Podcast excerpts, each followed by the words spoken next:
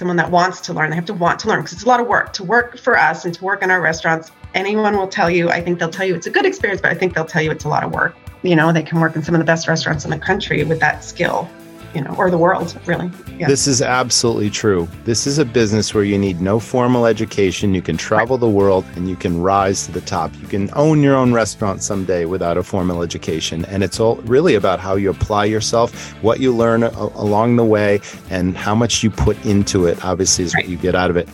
Welcome back to the podcast. Thanks so much for joining us.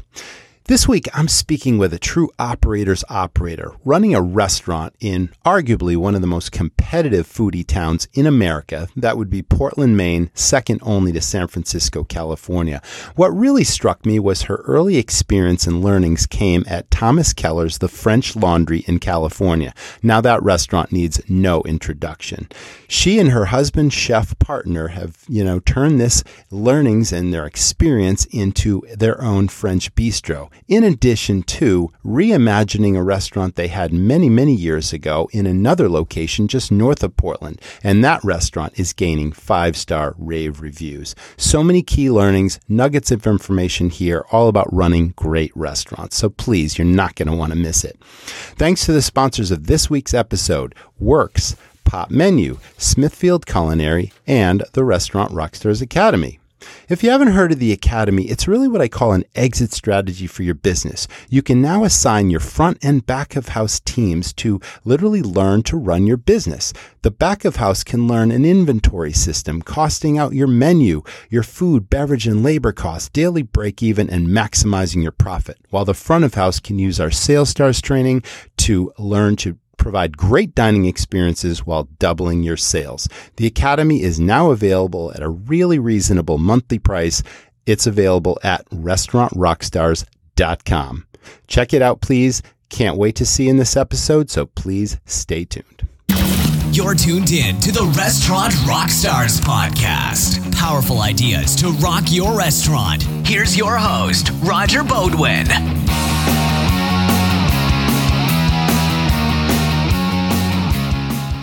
At Smithfield, they know that to meat lovers, a great serving of their favorite cut is so much more than just food. It's an experience, one that keeps them coming back to your operation again and again. They're committed to offering you the perfect protein for every dish at each day part. Turn to Smithfield for the most comprehensive portfolio of pork products, such as bacon, ham, sausage, and more, plus a variety of fully cooked beef and chicken. With Smithfield products, you can create delicious meals from traditional menu items to globally inspired dishes, all designed to satisfy the insatiable appetites of your hungry carnivorous patrons. What's more, Smithfield does it responsibly with full transparency and traceability from their farms to your kitchen. You can always be confident that when you partner with Smithfield, you'll serve what you love and your customers will love what you serve.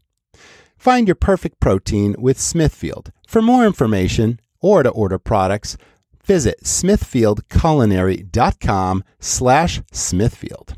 Rockstars.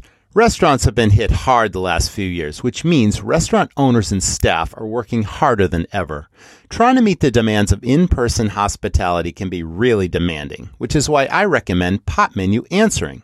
Pop Menu Answering turns every phone call into an opportunity. It uses artificial intelligence to answer the simple questions that are tying up your phone lines, like, Can I make a reservation? or Where are you located? And over 50% of restaurant guests are happy to have their questions answered by an automated system. Within the Pop Menu platform, you can customize answers for your restaurant and choose the voice your guests hear, and even send follow up links via text message. Pop Menu Answering picks up your phone 24 7, 365 days a year, allowing you and your team to focus on what matters most pleasing your guests.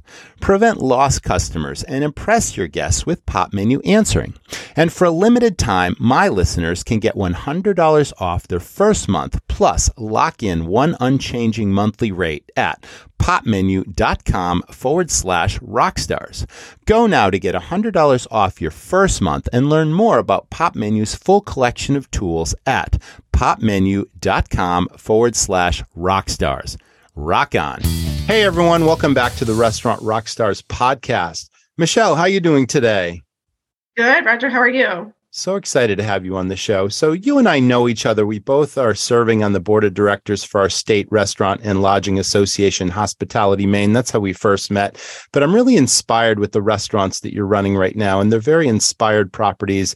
And we both share a passion for guest service and all things pride and passion of the restaurant business. So, that's why I had you on today. And I know you've got a lot to share to the audience. So, thanks for being here. Thanks for having me. I appreciate it. Absolutely. So we normally start, my audience always knows that I start with the hospitality backstory of my guest, and everyone has a different story. What's yours?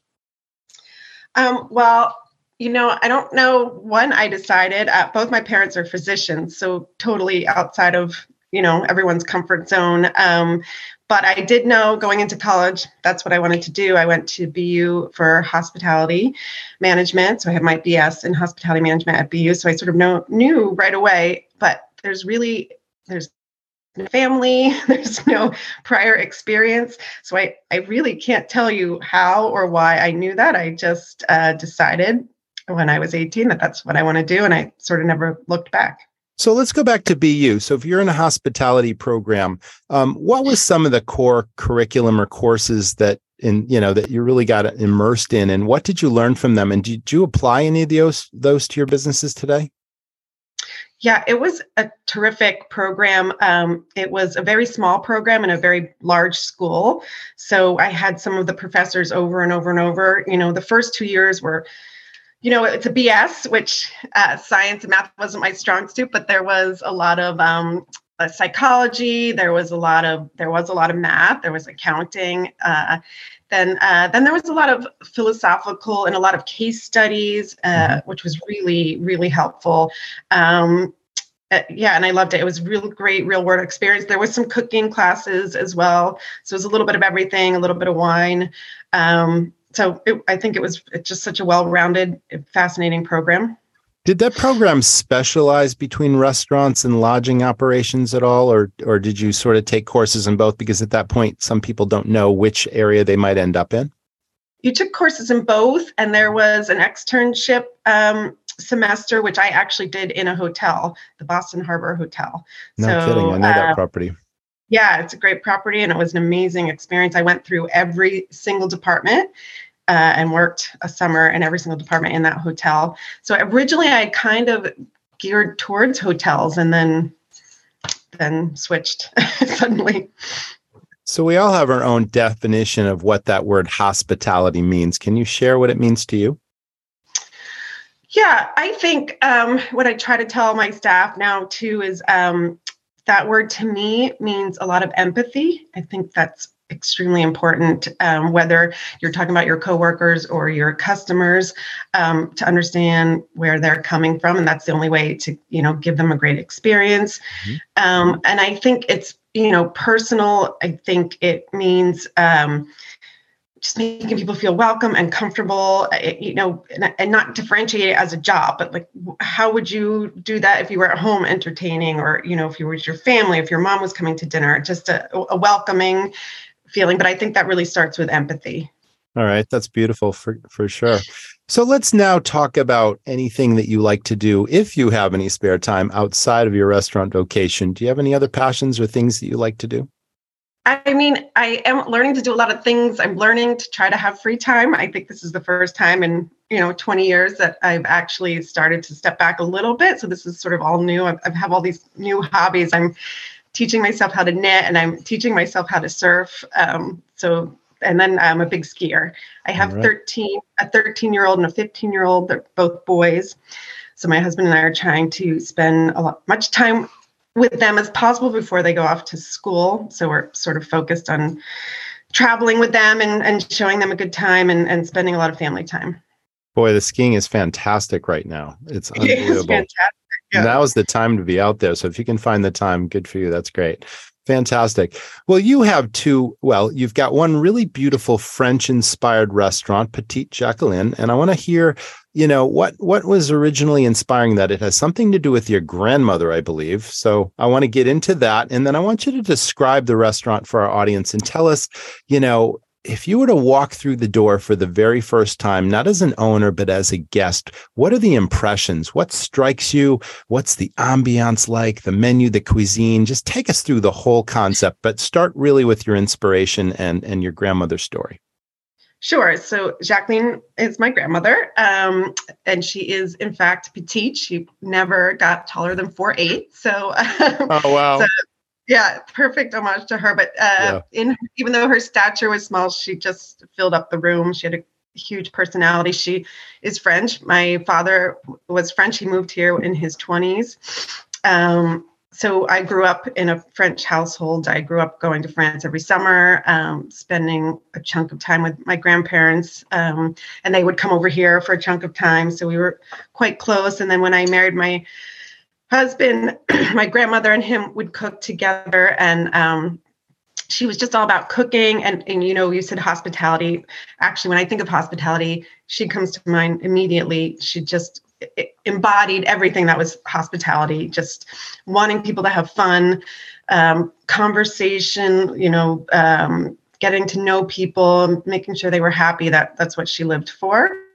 So we wanted to recreate that in a very traditional French restaurant, um, but also embody that feeling of hospitality and, and convivial atmosphere. It's, you know, you walk in and there's a little bit of a din. It's people enjoying themselves, drinking maybe a little too much wine. Um, we really wanted a bistro feel, so it's it's not fine dining. It's the idea when you're in France that you go to a bistro for breakfast, for lunch, for snack, for coffee, for dinner, for late night drinks. So it's just open all the time. It's a comfortable place. Um, and I think when you go in, and I hope it's what I feel, what I've heard, and what we tried to capture is you, you're like walking into Paris. You're walking, you're in a different place the minute you walk through that door you're no longer in portland maine you're you are in paris and it i think it feels that way hopefully it feels that way i've heard it feels that way um, but that's the concept um, from the the way it sounds from the way it looks we have pictures of my grandmother and of our, fi- old pictures black and white of our family on the walls and maps of france um, there's some really cool lighting chandeliers we keep the lighting dim at night. That's super important to me. Some French music. Um, and my staff, you know, I love my staff there. They just, um, they, most of them have been with me for a really long time and they're just, they care so much about the customer and the restaurant. They're, they are really invested. And I think you feel that right away. Do they all wear black and white traditional French, you know, uniforms? Uh, call them what you will. we started that way um yeah. white glove it, service all that sort of thing we started with the the vest we did start when we first opened mm-hmm. with the vest and the the black vest and the white shirt and then i think it felt formal for maine um sure. so we're now yeah we're now in all black but they do have um striped aprons long aprons so i, I feel like we're still holding sure. on a little bit to that feel but a little more casual Wow. So your grandmother obviously would be incredibly proud if she had the opportunity to dine in this restaurant. Was she alive when you started it at all? She was. She came um yeah. came to the restaurant when it first opened Beautiful. and we had a party for her and we toasted her and she did a little speech. Yep. So she has oh, she's wow. no longer she's no longer with us, but she did get to see it. So oh, how honored she must have been. I mean, her namesake restaurant and the whole story yeah. behind it, and just the history that goes with that. That's beautiful. I mean, that that really that really cuts to the core of what the business is all about. You know, having an inspiration and having a concept in mind, and then creating it so that the guests can enjoy it and understand it and just be part of it. And and it sounds like from what you described you're trans you know you're transporting people to a whole different place when they when they walk in the door. You know people go out to dinner for a variety of reasons. Sometimes it's a special occasion. Sometimes they just didn't feel like cooking. But a wonderful restaurant really transports you and makes you forget about what happened the minute before you walk through the door. And now right. suddenly you're in this whole different atmosphere and you're really recreating that that spirit and that feeling of France. So that's awesome. You know, not everyone listening to this podcast knows what a foodie city Portland, Maine really is. And so many people compare it per capita to like a San Francisco because not only can you find any cuisine or any concept, but there's so many James Beard award winning restaurants and there's so many just, it's such a foodie scene. So when you first established um, the restaurant, uh, can you recall? Well, well, first of all, what year was that? Would you say? Um, so we opened 555 in 2003, mm-hmm. and we opened Petite Jacqueline in 2011. Okay. So it's been quite some time. So mm-hmm. being in such a competitive marketplace, how did you gain a foothold? How did you gain, you know, gain your first guest counts and all that sort of thing? How did you build a loyal following? Tell us about some of those things. There's so many key learnings there. Yeah, so it was a big learning curve. We moved here in 2000 and opened uh, 555 in 2003. Um, and there wasn't really a whole lot around. Um, one of our inspirations, we had been a bunch to Fore Street, you know, and that was one of the oh, yes. original, and we loved it. And mm-hmm. that sort of gave us the confidence that if that restaurant could survive, you know, without a sign, we could uh, we could certainly bring some uh, higher um, elevated food to Portland. We were coming here from California, um, so we uh, but we we were in Congress Street. So at that time, 2003 was Congress Street was a little sketchy to say the least. So I remember I, those I days. yeah. Yes, I think a lot of people thought we were a little bit crazy, but we got a really good price on the the building, and we didn't have a lot of money, so we thought we're going to go for it. Um, but what surprised us is how quickly people really uh, supported us, uh, even though no one knew who we were, and um, but uh, it, it really we started off simply trying to you know we wanted the customer to dictate ultimately what we were serving how daring could we be you know? Um, so we started quietly and simply and then we would experiment with some a little fancier meals or a little you know out of the normal realm of dishes and if that went well we would continue and so that's how we plotted through and, and the customers told us what worked and didn't work and um, we were super, um, I would say, focused on the customer, um, on repeat customers, on loyal customers. We'd learn what they liked, where they like to sit.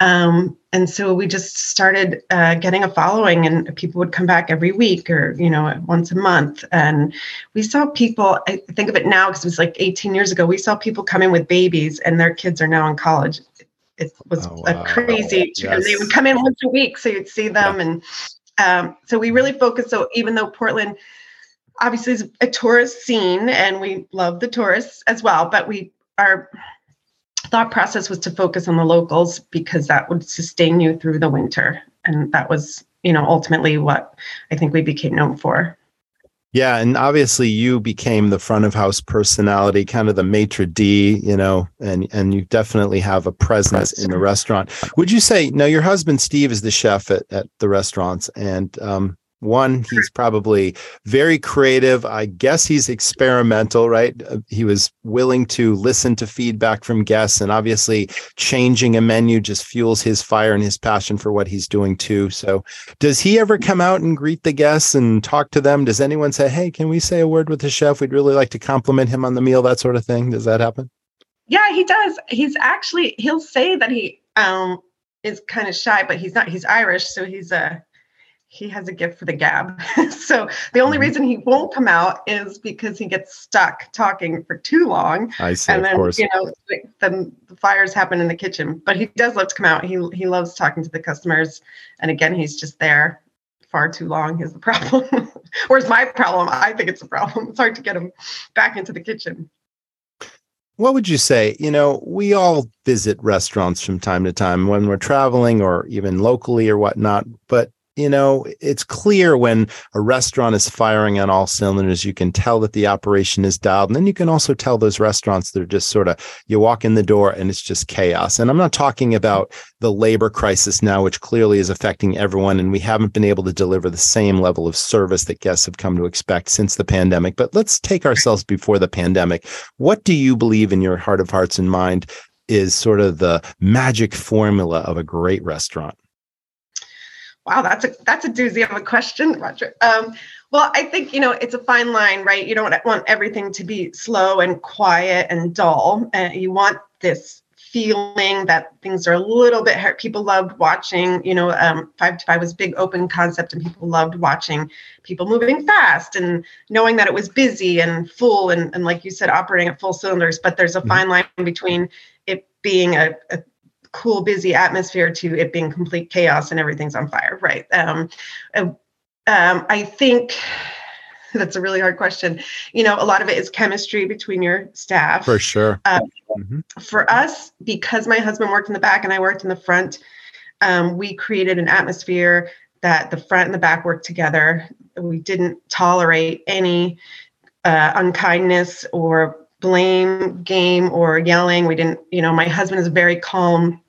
He isn't the screaming chef. He's uh, I've had a couple cool. of those, by the way. so have I. So have I. So it was that's nice, you know, because yeah. you can't have your staff be nervous to talk to you and tell you when of there's course. a problem because right. then doesn't work. So I think we did the philosophy of everything's fixable. You know, this is an emergency. We're not, we're not, this is an emergency room. It's just dinner. We can, it's important, but it's not, you know, life threatening most of the time. So uh, I think there was a feeling of calmness back in the back of the house and a feeling of unity between the back and the front, mm-hmm. which was, you know, we're a team. And if something goes down, we'll fix it together.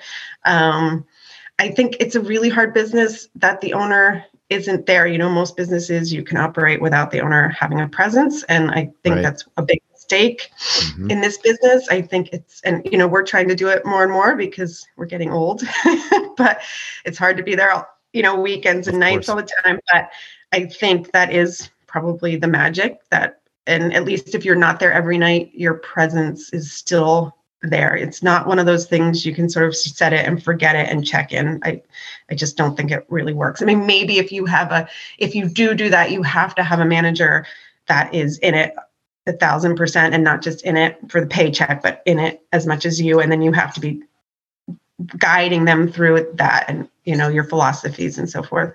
Absolutely true and excellent advice.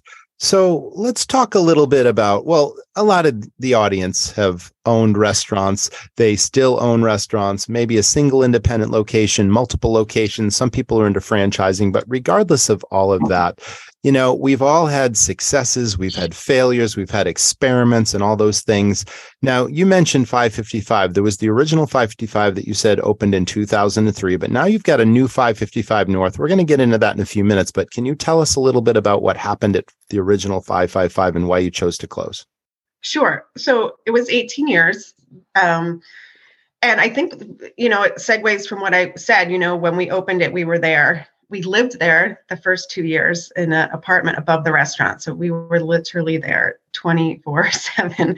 Um, and then we had kids uh, and and for a while that still worked you know but then things started to get you know the kids go to school and you're you're not seeing them for 24 hours because you're sleeping in and the other one's putting them on the bus at seven in the morning and you're not getting home the nanny puts them to bed and you're just not it's you know this isn't the way it should be right? So you're trying to figure a solution our solution uh, at the time was that steve would take a step back. So um, he hired a chef. And then it just um, as the kids were getting older it was getting tougher. And uh, we decided if, if we couldn't be there 24 7 like i said to you I, I don't think it it works as well. Um, and we weren't putting out a product that we felt was the product that we that we had envisioned, and um, we couldn't be there to greet those regulars that had been with us for 18 years. And um, you know, we had some great staff, but it was just time to you know look in another direction a little bit and um, spend some time with our family and um, you know maybe look at new ventures because i think when you're running a place like that and it's a unique place because it was fine dining and it, it was a pretty big restaurant 80 seats so it just was all encompassing. There were tasting menus and there was a separate bar and a bar menu. And it was just, uh, it just needed a lot of attention. And um, sure. since we couldn't give it the full attention, we thought it was best to take a break. You know, one of the biggest challenge, and I know personally from experience that it's it's definitely one of the most difficult businesses. But then you combine working with a spouse, which can be really, really challenging too. Can you talk? Can you speak to that? What it's like working together with Steve? You know, we've gotten asked that a, a, lot, and a lot of people come up to us and say, I could never work with my spouse. Um, yeah. But I really would say that I would I would find it difficult not to work with my spouse. But of course, that's sort of all I know. But um, I think people don't realize that we didn't, you know, he was the kitchen, I was mm-hmm. front of the house, I worked in an office in the day and then out on the floor, and he was oh, in the kitchen the whole time. So we didn't see, it's not like we were next to each other all day. We were in separate departments, so to speak. So sure. um, that made it a little easier.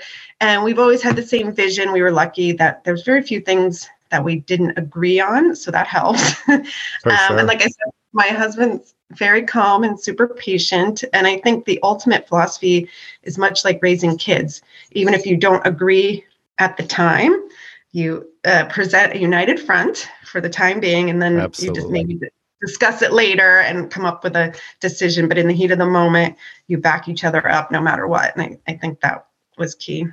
And respect each other so that people can see you respecting one another is, is huge too. Now, is it hard not to bring the restaurants and restaurant conversation home when you have free time? Oh yeah, that's all we talk about, and it's funny because our kids laugh um, because we'll we'll get super when we agree together, whether we're frustrated with a situation or a customer or what, what have you, we'll get heated in our agreement, and our kids will laugh and say, "It almost sounds like you're arguing, but you're actually agreeing." You're, it's so funny, yeah. And my my son my oldest son says i'm not i'm not doing it i'm not going into business. It's too stressful. You know that was my next question. Do they have any involvement at all in the restaurants they do so my oldest at 13 with when the pandemic hit and we were mm-hmm. short staffed he started working at Petite Jacqueline he was a back server and dishwasher and he works awesome. there yeah, so he's worked there for the past two years, and then he works down the street uh, at another restaurant. Um, washing dishes and back serving. And my 13 my 13 year old now just started working, so he'll start dishwashing this summer at Petite Jacqueline. Yep. Restaurant owners and managers, listen, it's not too late to claim your employer retention credit. But you have to act soon. If you haven't heard of this, your business can receive money back from the IRS, money you've already paid in payroll taxes. Nothing you do today is more important. Now, this is free and clear cash that your business is owed by the government. The ERC program is available if your operation had 500 employees or less, you had to shut down or partially suspend your business, or you had at least a 20% decrease in business due to COVID 19 during any quarter of 2020 and the first three quarters of 2021. Now, your business can get up to $7,000 per employee per quarter for 21 and up to $5,000 per employee in 2020.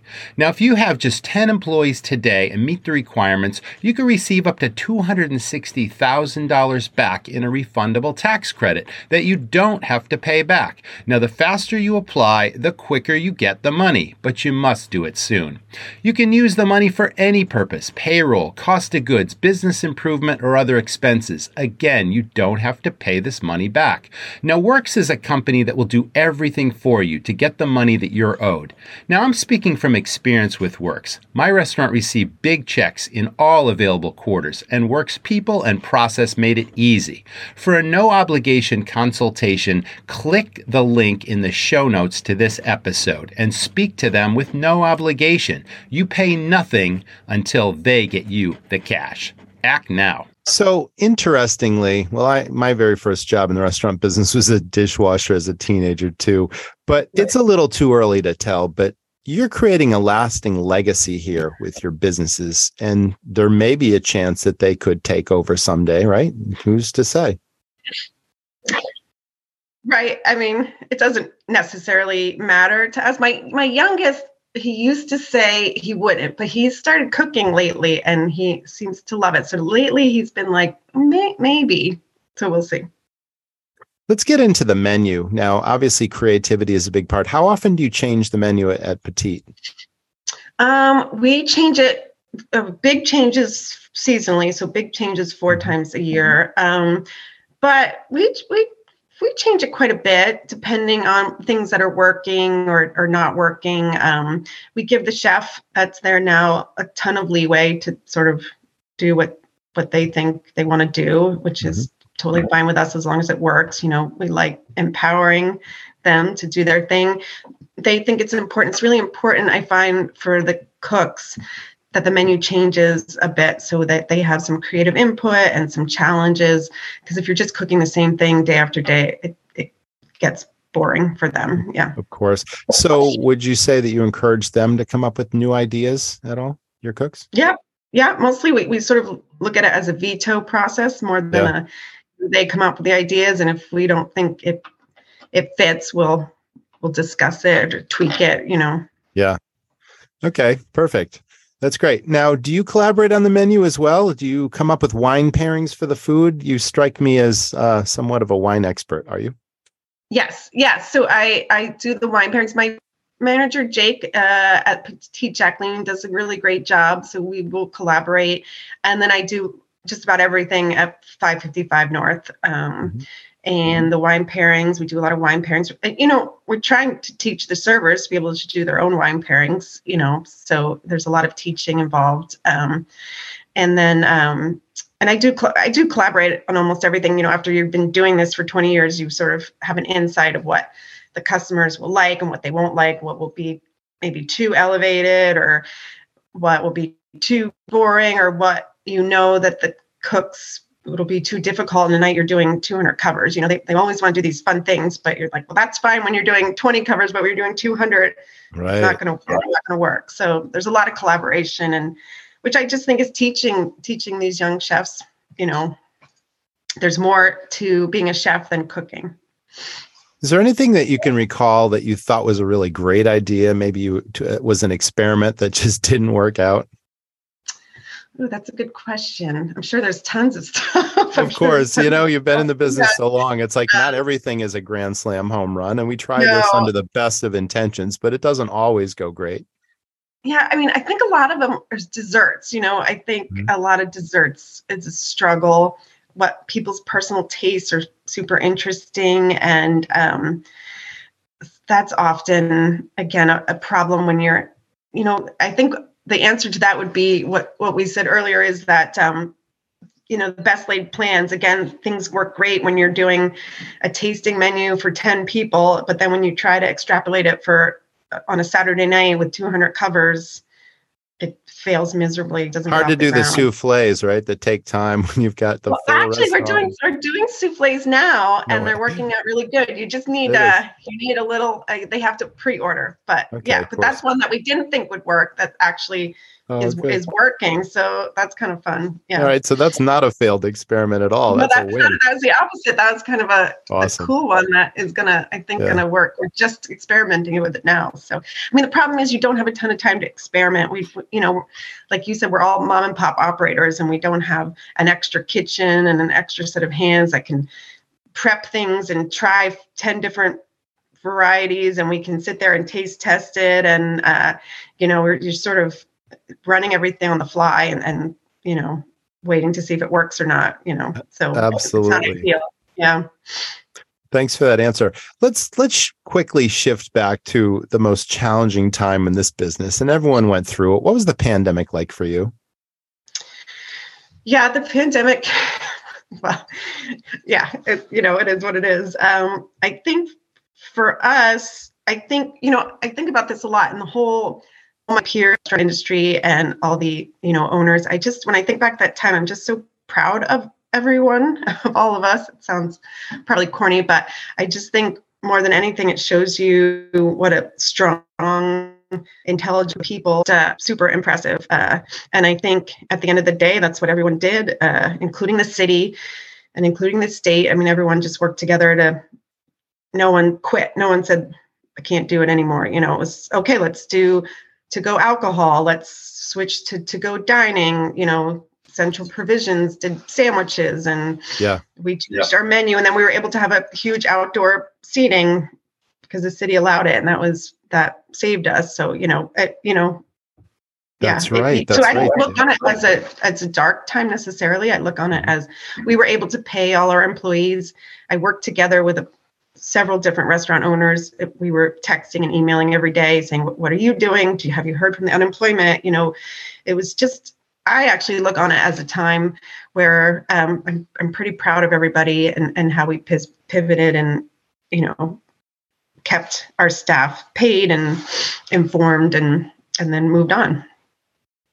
Well, we don't need to dive any deeper into that, but thank you for sharing your experiences. Everyone had to pivot numerous times, and it was obviously right. the biggest challenge. I can't imagine anything going through that again. Now that it's over, do you feel stronger now for the experience as a business and a person?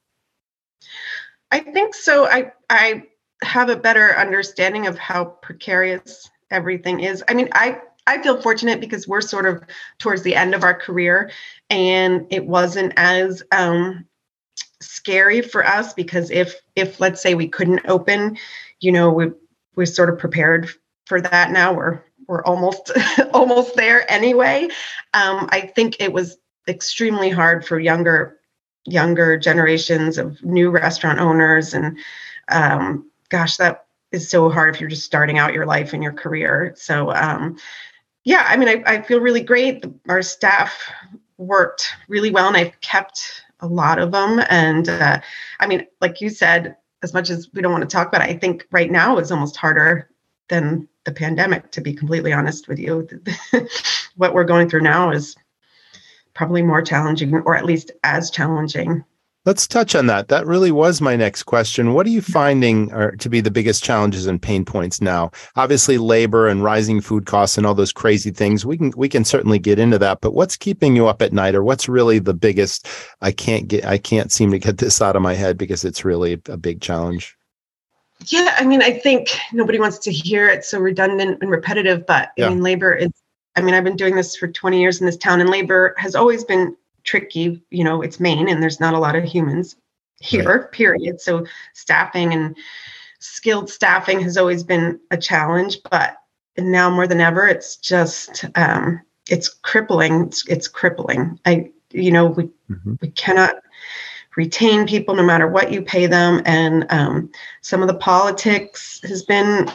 You, you just feel like you know you're getting the squeeze from every end, and being a mom and pop. I think there's a lack of understanding from people that what it means to own a restaurant, the, the, thin profit margins, and and just the the mom and pop. You know, we're we're not a state of uh, commercially owned huge conglomerate franchise restaurants. We're just couples trying to you know run a restaurant and make a living, and not a huge living, just enough to you know, put our kids in college and, you know, uh, not work till we're 90 type of living. So, yes, um, yes. Um, so everything you shave is just, it's just navigating one thing after another, whether it's, and I don't want to get political, but, you know, whether minimum wage keeps rising and, you know, you're, you're, you know, paid sick, you know, all these things that just take more money off the top and you're just trying to figure out a way to do it without charging money that your customers just cannot or will not pay you know yeah the value proposition is lost at some point you can't continue yeah. to raise prices where people no yeah. longer see the value in it and that's probably yeah. one of the biggest challenges because obviously we talked about rising food costs there are certain things beyond your control you can you know work with your suppliers as best you can you can shop things around but at the end of the day, we're still seeing much higher prices than what we right. were used to paying. And some things are like really out of control that have skyrocketed. So, you yeah, know, that. you have to shift your menu, you have to drop items, you have to explain communication to the guest is is critically important. They need to understand that these are the times and everyone's experiencing inflation in their own way. But when they go out to right. dinner, they don't necessarily think about that. They just want to have a, a wonderful experience, but they still want to feel like they're getting value for what they're paying well, for. That's and it. That's hard. Yeah, and as you raise prices, the expectation is mm-hmm. just higher, which I get. I totally agree, but there's only so much food you can put on the plate for that price, and right. and and then you're short staffed, so your service isn't quite where it should be. Um, and so they're feeling yeah they're feeling they, they didn't get the value for that raised price which is totally fair. But it's you know yeah at some point the graph has to meet right? The two points have to meet yeah. so you've got a core staff that have been with you for quite some time and the people that you really rely on. And then obviously you you try to hire whenever you can. What would you say um, your training is like say on a daily or weekly basis because training is and and the guest service experience is so important in in your restaurants. Can you just sort of t- take us through say onboarding and training and and what types of things that you're training them on and hospitality and proper etiquette at the tables and just interaction with guests? I mean all these things are important but what what do you do and how do you do it?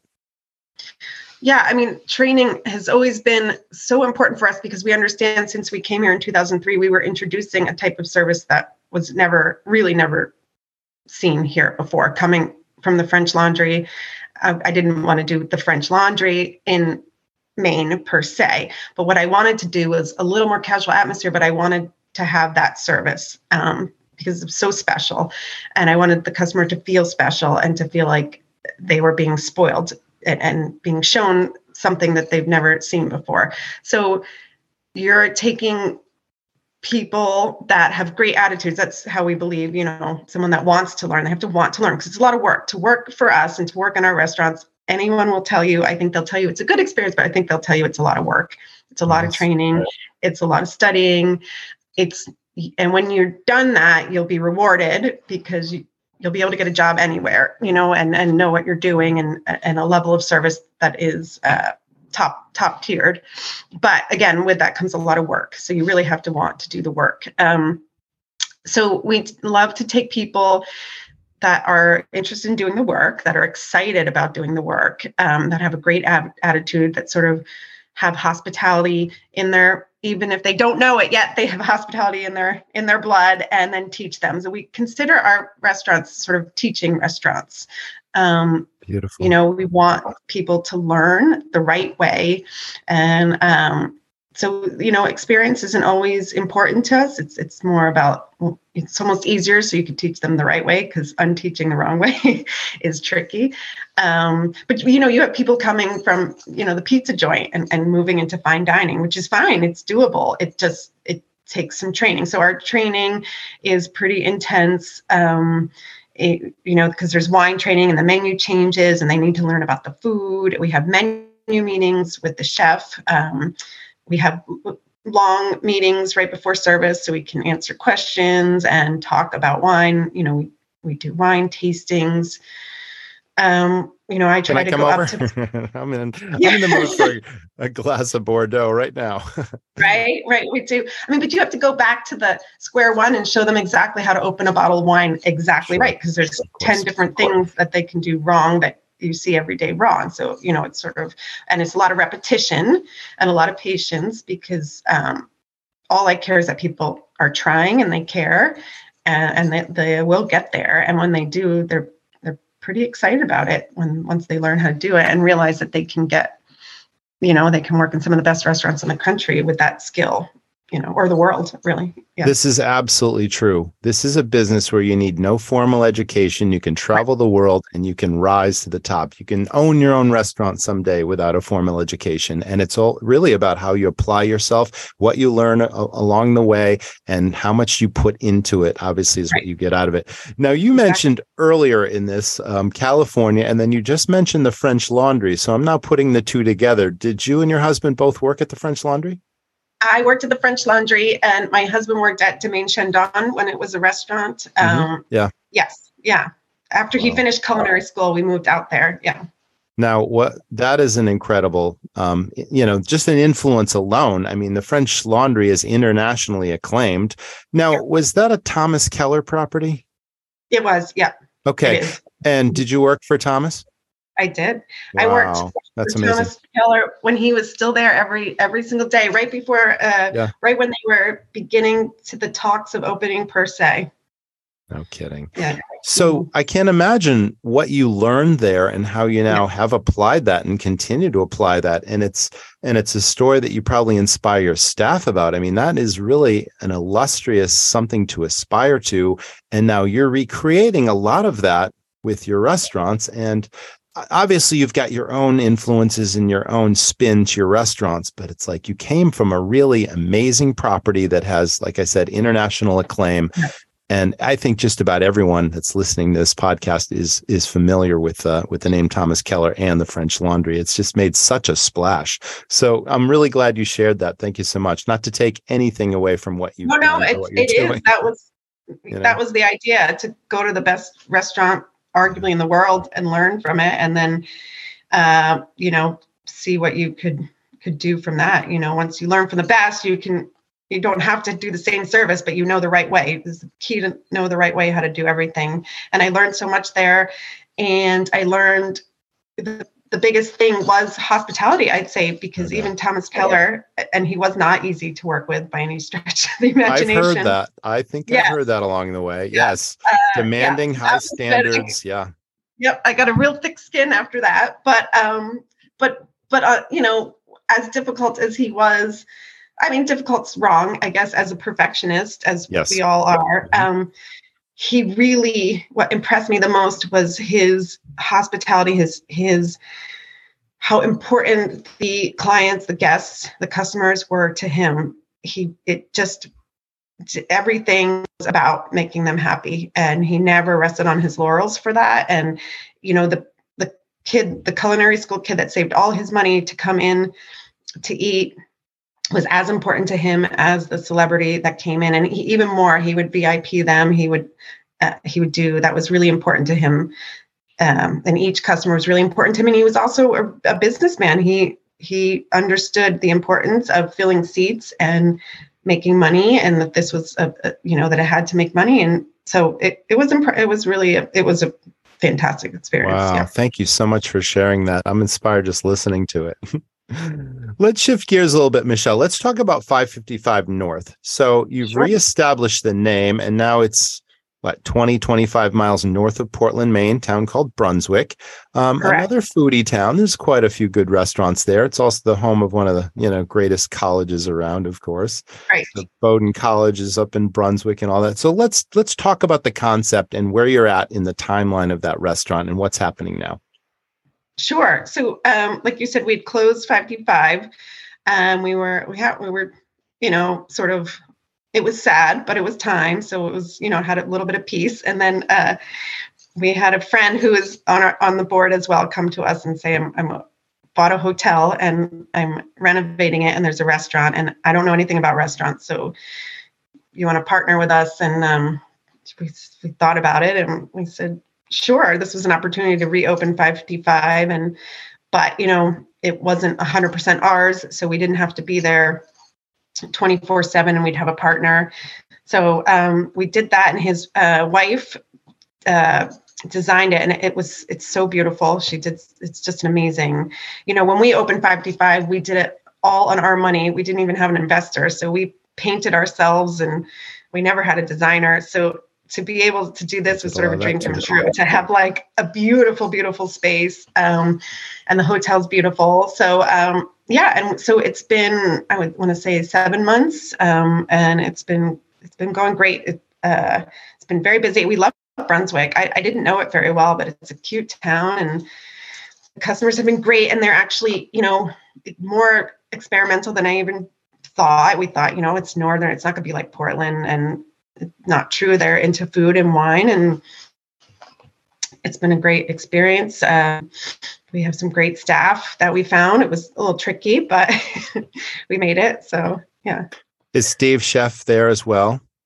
so he's what we consider the executive chef. You know he doesn't cook there. He mostly um, he helps design the menu. Again treating it as a teaching. We have a young chef that was actually the chef at Petite Jacqueline that we Oh, moved over so he perfect. could row right? Yeah. um, he's young and he's learning and um, he's very talented and very enthusiastic. So steve's helping guiding him um, with you know managing and managing a menu and and how this works because it's a it's a big restaurant. So it's it's it takes a lot to understand what works and doesn't work like we spoke about before. Well, it's also a beautiful thing that you can find time and the care to mentor others in this business and bring them up and give them skills that they can then, you know, take with them in the future. Hopefully they stay with you for a long time, but ultimately, you know, they'll spread their wings a little bit, but you can be so proud of what they accomplish in their careers just based on taking a personal interest. And I think that's a huge part of our business. I know I, I was able to experience that for a couple of decades and just finding someone that had that that fire and that passion and they really had a desire to to learn and grow and they loved the business and you just wanted to share everything you knew with them whether they right. stayed with you or not it's like you know yes and and there's something so gratifying about that so i'm, I'm sure you feel the same thing with the people that well, yeah it's so with. funny I always joke but all the best ones do leave because they're ambitious and right. uh, you know unfortunately they go to do their own things and yep. but we love that it's, it's, a compliment right if they can go and mm-hmm. be successful and we have so many people that are used to work for us that own their own restaurants now or are in the wine business and yeah we love it you know they're like your kids you want them to do well and yeah. So we didn't talk about the concept in the menu at 555. Tell us about that. So it's almost identical to the original 555. Mm-hmm. Um, we took or are taking the most signature dishes, the most loved and iconic dishes that Steve came up with, and they're on the menu. Um, and then we're peppering them in with things that change and um, seasonally. It's very seasonal, and some of the new chef's ideas and some of Steve's ideas. And um, you know, uh, you're limited by your sort of we always say you're limited by your lower lowest denominator. You know, everyone has to be able to cook this food, so you can't come up with this crazy recipe that only the chef can do and recreate. So, you know, and again, teaching is part of it. So you have to have time um, the ability to teach this, the staff. It's a little greener staff up north than in Portland. So you're definitely doing a lot of teaching. And so that's great. What would you say? I believe your partner's name is Gerard. Is that correct? Yeah, Gerard. Yes. Is is he what what's his role and responsibilities with the restaurant uh, besides the hotel? Just what's he, what's he doing so, there? He's the uh, owner and operational manager. Um, he is he's so great because he knows hotels so well. He worked at the Portland Harbor. He was the general manager there for mm-hmm. years and years. Um, but he really is interested in learning about restaurants. He's very engaged. Um, he's very supportive. He uh, listens to ideas. He gives feedback, but he he's he stays hands off, knowing the limitations of his knowledge, but mm-hmm. also um, he learns a great deal and uh, um, he's just a great, great partner. I, we were nervous because Steve and I, it's only been us for 20 years. You know, we right. haven't even had, an, I said, an investor. We haven't had mm-hmm. anyone to answer to. So we thought, oh, how's this going to work? But uh, it's been great, you know, because it's also a someone who's been in the industry for even longer than us, and we yeah. can bounce ideas off of him and, and learn from him as he learns from us. So it's a it's a great collaborative overlapping strengths but combined similar vision and just Correct. a great working relationship so i think that's yeah. rare but that's wonderful that you found it i think we rolled the dice a little bit and uh, so yeah. we, there's an experiment we, another win that yes. uh, you know not a failed experiment but a, gr- a good one so far great yeah because I, I, you know as we're doing it i'm imagining god this could have gone really bad if it if it wasn't like that you know so so we're lucky yeah. And That's he's very patient. he is more than what he's teaching me more than anything mm-hmm. is he's so patient with the staff. I can sometimes be a little type a and i really my expectations are are quite high and mm-hmm. he reminds me that these people are learning and we're here to teach them now and um, it's okay for them to make mistakes, and and uh, it's our responsibility to show them the right way. So and he's super patient, which I'm not necessarily wow. the most patient person. So it's a great reminder for me. Sounds like a great collaboration. You mentioned earlier something about being not only in the front of house, but also being in the back office. Are you doing all the finances for these restaurants too? Um, so for years, I did absolutely everything. Um, but I it really sort of took its toll. Oh, yeah. oh I know. um, You're wearing all the yeah, hats. Yeah, right. Yeah. All the all the bill. Pay- I mean, I still do all the bill paying. Um, we do have a bookkeeper that helps me a, a little bit more. Mm-hmm. Um, so that was a good thing. yeah. Uh, and and like I said, we are slowly trying to um, step back a little bit. So I do have my, and I think that's what you were saying. Part of the mentoring and teaching process is stepping back so that you can let your managers learn and do the tasks that you used to do so that they can learn to do it for their next job as well for you know their adult life so i am letting um, my general manager do a little more of the payroll stuff and the bill stuff and so i and you know then you switch to overseeing and double checking right versus the actual doing but i'm still doing a lot yeah. but less and right. less each gradual yeah. you're, you're taking things yeah. off your plate no pun intended yeah trying yes trying well good yeah. you know there's a great lesson to our audience there and i'm i'm shifting and i have shifted quite a while in the last couple of years of the terminology that i use because the word manager is just so commonly used and the word delegate is so commonly used but that doesn't mean that just because someone has been promoted to manager or they have the title of manager that they're actually competent or experienced or really very well versed in what they do and that's the difference between a manager and a leader because the leader leads by example. They've got the experience, they've got the patience. And instead of delegating, telling somebody what to do, they really empower those people and they right. recognize talent and they give these people additional responsibilities. They give them room to fail. They don't criticize. They, you know, they critique performance. They encourage, right. they nurture, they develop, and then they recognize and they reward that performance. And that's really yeah. empowerment because your people feel like, I don't want to let these people down. It's like I have talents. They encourage my ideas. They give me additional responsibility right. and I'm thriving here. And so many people, you know, that's sort of a key because most people have employees and some people have empowered staff and and team members and you know i just right. think that's a huge difference today and it sounds like that's the way that you know you're mentoring people and you're really bringing them up in your organization and that is allowing you to take steps back right when you feel comfortable and you can't be afraid to do that you know that's kind of your exit strategy if you've got that right. dream team in place and if you can really get everybody so that they feel like they own the place and they run it like they own it, then they've got your back when you're not there. And that is a very powerful system in a restaurant. So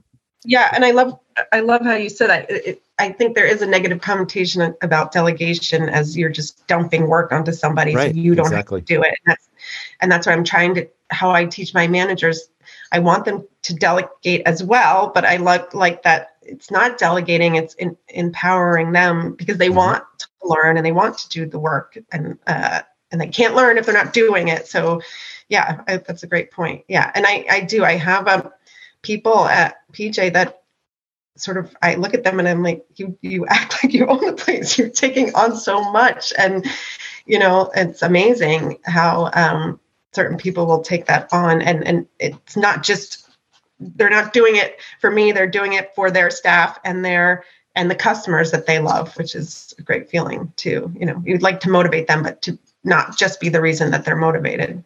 Absolutely true. You've given us so much information and so much valuable insights and nuggets about running great restaurants. I have a last question for you. What would you say?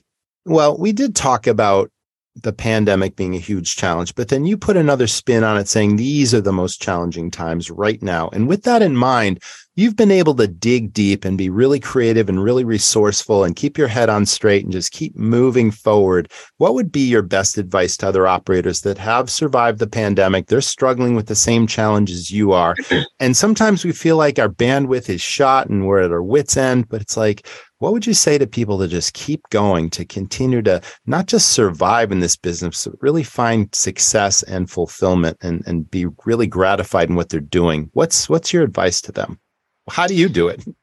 Uh, well, I'd say, you know, surround yourself with positive people, surround yourself really talk to your your peers and your colleagues i know we're so lucky in portland and in maine in general and, and you know from being on the board at hospitality maine there's just so many great people and resources um, that are fighters that have great experience that have been doing it longer than you and are positive always positive. and i think in Portland, I find all of our other restaurant owners are we're more like friends and supportive. You know, when new restaurants come, we're excited because we think it brings people to Maine and, and elevates all of Portland. Uh, it was very non-competitive. It's you know, I I talk almost every day to several uh, restaurant owners in town, and we just we help each other. Oh, I've got this great idea. This has really worked for me. Uh, you know, my chef is ready to move on, and he's a great chef. He's just ready to move on or do you need somebody you know it's Wonderful. just so important to surround yourself and with those people i think it's important to remember that it is just food and things can be fixed. And um, you get one bad review and you just learn learn learn from everything learn from everything. You know i learned from the pandemic and i'm i think a more relaxed person because of it more relaxed manager a more relaxed leader because we learned from that. And um, and that the quality of life the quality of life is really important. I, I spent 10 or 15 years really dug in deep and I'm I don't regret that per se, but um, I would say look around a little bit and look at the quality of life and the quality of life of your staff, which um, I don't think was as important to us back then. But as a leader now, giving your staff a quality of life and making sure they understand that is part of our our job description. So, mm-hmm.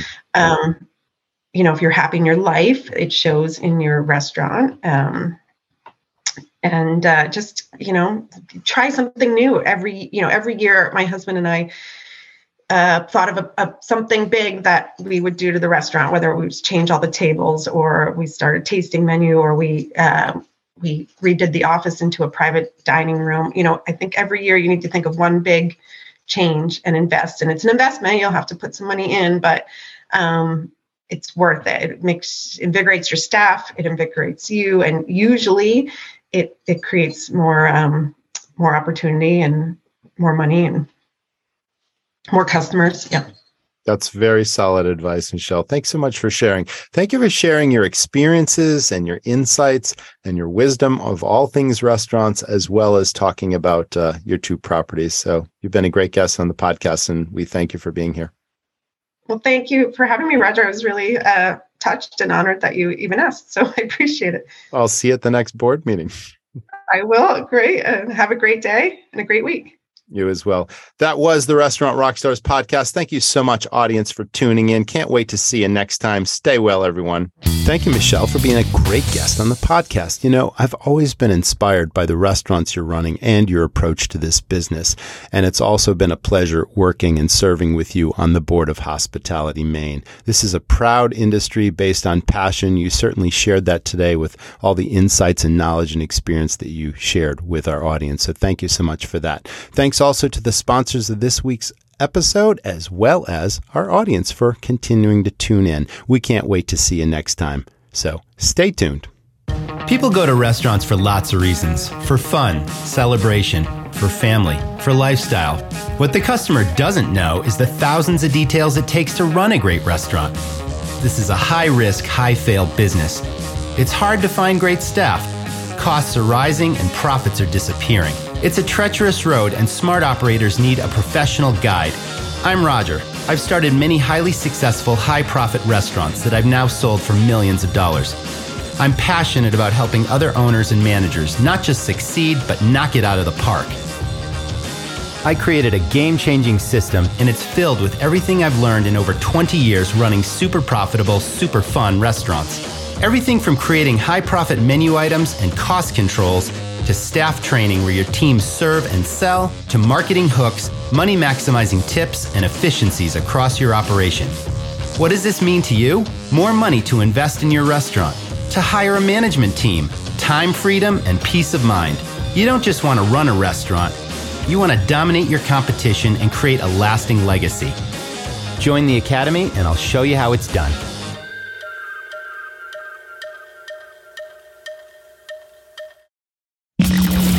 For listening to the, the Restaurant Rockstars podcast. For lots of great resources, head over to restaurantrockstars.com. See you next time.